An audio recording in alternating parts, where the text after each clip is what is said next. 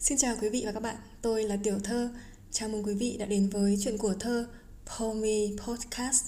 Hôm nay vẫn là những câu chuyện thơ về Lưu Quang Vũ với một tác phẩm rất hay mà mình nghĩ là những người yêu thơ nói chung và đặc biệt là yêu thơ Lưu Quang Vũ không thể không biết đến. Quý vị thân mến, nếu gọi Lưu Quang Vũ là nhà viết kịch vĩ đại của Việt Nam thì thực không sai, nhưng quả là vô cùng thiếu sót bởi người nghệ sĩ toàn năng ấy dường như đều xuất sắc ở những lĩnh vực anh tham gia. Rõ ràng kịch là đỉnh cao của sự nghiệp Lưu Quang Vũ, nhưng có lẽ thơ ca mới chính là con người thực sự của anh, là bến đỗ cuối cùng của tâm hồn người nghệ sĩ đa tài này, như chính chàng Lưu đã từng tuyên ngôn. Trên ngày tháng, trên cả niềm cay đắng, thơ tôi là mây trắng của đời tôi. Đó cũng chính là tiêu đề của bài thơ hôm nay, Mây trắng của đời tôi. Mời quý vị cùng nghe.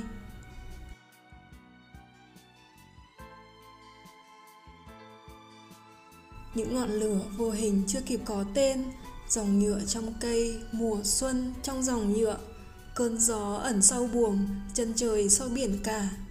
Những nhịp cầu nối hạt cát với ngôi sao, bánh ăn và giấc mộng đưa tôi tới những bến bờ chưa tới được.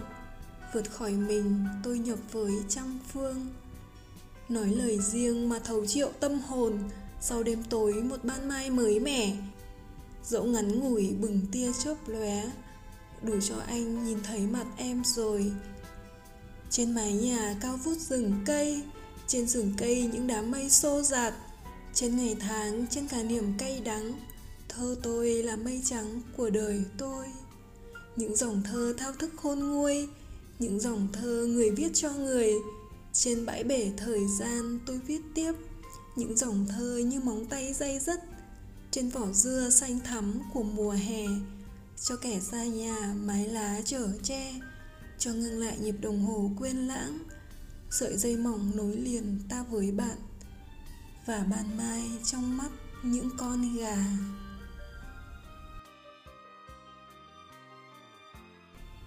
Đầu thế kỷ 20, kinh tế xã hội cũng như đời sống văn hóa Việt Nam chịu ảnh hưởng sâu sắc của phương Tây, đặc biệt là Pháp. Văn học nghệ thuật cũng từ đó có sự du nhập và phát triển đầy mới mẻ, trong đó phải kể đến thể loại kịch.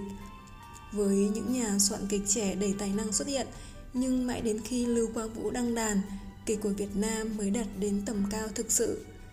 Kịch của Lưu Quang Vũ được săn đón như một hiện tượng đặc biệt của thời bấy giờ, những năm 80 của đất nước – và cho đến nay, dường như vẫn chưa có một Lưu Quang Vũ thứ hai tài năng viết kịch điên cuồng đến thế. Nhưng ở thơ ca lại khác. Càng đi sâu vào thơ của chàng Lưu, ta càng nhận ra rằng thơ mới chính là tâm hồn, là nơi con người ấy trú ngụ. Thơ anh là sự kết tinh của tình yêu, của đau khổ mất mát và sự thấu hiểu về bể dâu, nhưng sau tất cả vẫn hiện lên thật đẹp đẽ, trong sáng và đầy tình yêu. Những dòng thơ cũng chính là nơi đầu tiên Vũ gửi gắm nỗi niềm của mình từ thời thiếu niên học trò. Anh là một trong những tài năng trẻ có thơ đăng báo rất sớm thời đó và những dòng thơ cũng chính là dòng đời, dòng máu nóng chảy suốt cuộc đời của chàng Lưu cho đến những ngày cuối cùng.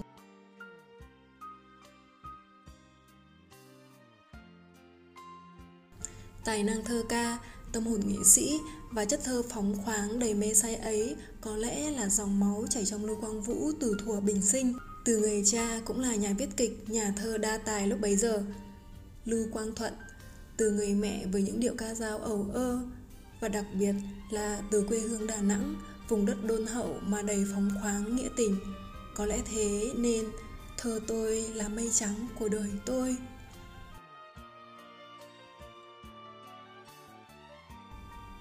Với tài năng hội họa của một người nghệ sĩ đã từng học về lĩnh vực này, lục Quang Vũ đã nêu ra những hiện tượng kỳ thực mới mẻ. Đó là chuyển biến giữa màu sắc, giữa sự sống đầy sống động. Đó là vẻ đẹp của nhạc điệu kết hợp với thế giới hình sắc ảo diệu. Những ngọn lửa vô hình chưa kịp có tên, dòng nhựa trong cây, mùa xuân trong dòng nhựa, cơn gió ẩn sau buồm, chân trời sau biển cả. Những nhịp cầu, núi hạt cát với ngôi sao. Một phác họa đầy chất thơ, đầy hình tượng. Tất cả sự sống dường như đều có sự dây vô hình kết nối với nhau, biểu trưng cho khát khao vượt qua mọi giới hạn, rồi lại trở về trú ngụ chính trong vòng trời ấy, và giữa những ước mơ là thực tại bổ trợ cho nhau với bánh ăn và giấc mộng. Rồi đưa tôi tới những chân trời chưa tới được, vượt khỏi mình, tôi nhập với trăm phương thơ lưu quang vũ tài tình tự nhiên như thế, sự lồng ghép giữa hiện tại, ước mơ cứ như những nốt nhạc trên công đàn kinh điển. Dẫu biết rằng cơm áo không đùa với khách thơ, nhưng lúc nào anh cũng đắm say, cũng thật lòng mình trước thơ. Anh cũng từng chia sẻ thích viết thơ hơn là viết kịch. Mặc dù nhuận bút từ thơ thời bấy giờ quả thực không thể đủ sống. Thơ ca ngàn đời là thi dĩ ngôn trí, thi dĩ đạo trí và thời của lưu quang vũ cũng chủ yếu là chiếc thuyền chở đạo, là ngòi bút tuyên truyền cổ vũ chiến đấu.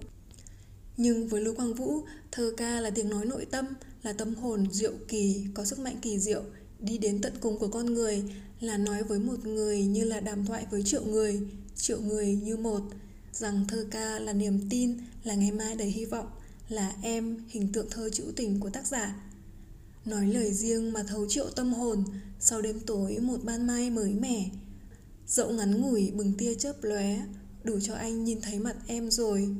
Và trên tất cả đó là lời tuyên ngôn về tư tưởng về quan niệm nhân sinh quan được phác họa bằng một thế giới của riêng anh với vẻ đẹp cao vút, thuần khiết, nhẹ tênh.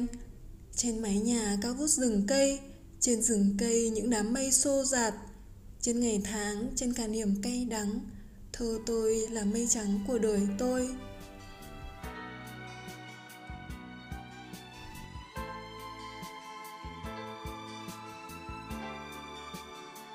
Như tâm hồn phiêu lãng, tỏa bóng yên lành xuống cuộc đời sóng gió, đi từ cuộc sống nhọc nhằn đến đỉnh cao vinh quang trong tâm thái tiêu dao nhờn nhơ trên cõi tạm. Và dù có là cõi tạm, con người ấy vẫn tràn trề tình yêu với đời, với người, với đất nước và sống trọn với hồn thơ mê đắm của mình. Thơ tôi là mây trắng của đời tôi, quả thực như chính nhà thơ. Không có gì biểu lộ con người anh rõ nét như là mây trắng, Chẳng thế mà hình tượng ấy cứ xuất hiện xuyên suốt đời thơ của Lưu Quang Vũ. Từ thuở nơi thu sang mây trắng vẫn bay về của vườn trong phố, đến mây mùa thu vẫn trắng những chân trời của nơi ấy. Và đó là những dòng thơ từ chính tâm can của tác giả, lúc nào cũng thường trực hiển hiện như cuộc sống. Như một kẻ si tình với thơ, anh viết vội, viết hối hả mọi lúc mọi nơi cho kịp dòng tâm tưởng – để người với người được gần nhau hơn tôi còn là thơ còn vậy. Và dù tôi có mất đi thì những dòng thơ ấy vẫn chảy mãi trong nhịp sống của đời của người. Những dòng thơ thao thức khôn nguôi những dòng thơ người viết cho người trên bãi bể thời gian tôi viết tiếp, những dòng thơ như móng tay day dứt trên vỏ dưa xanh thắm của mùa hè. Cho kẻ xa nhà mái lá chở che, cho ngưng lại nhịp đồng hồ quên lãng.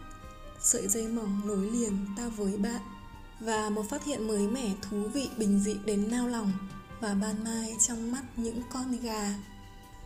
Thơ lưu quang vũ là thế, luôn phản ánh nhiều cung bậc cảm xúc, sắc độ của cuộc sống đôi khi từ những biểu tượng tầm thường vươn lên thành tuyên ngôn cho một nhân cách độc lập. Tôi là đám mây trắng tiêu dao trên trời cao.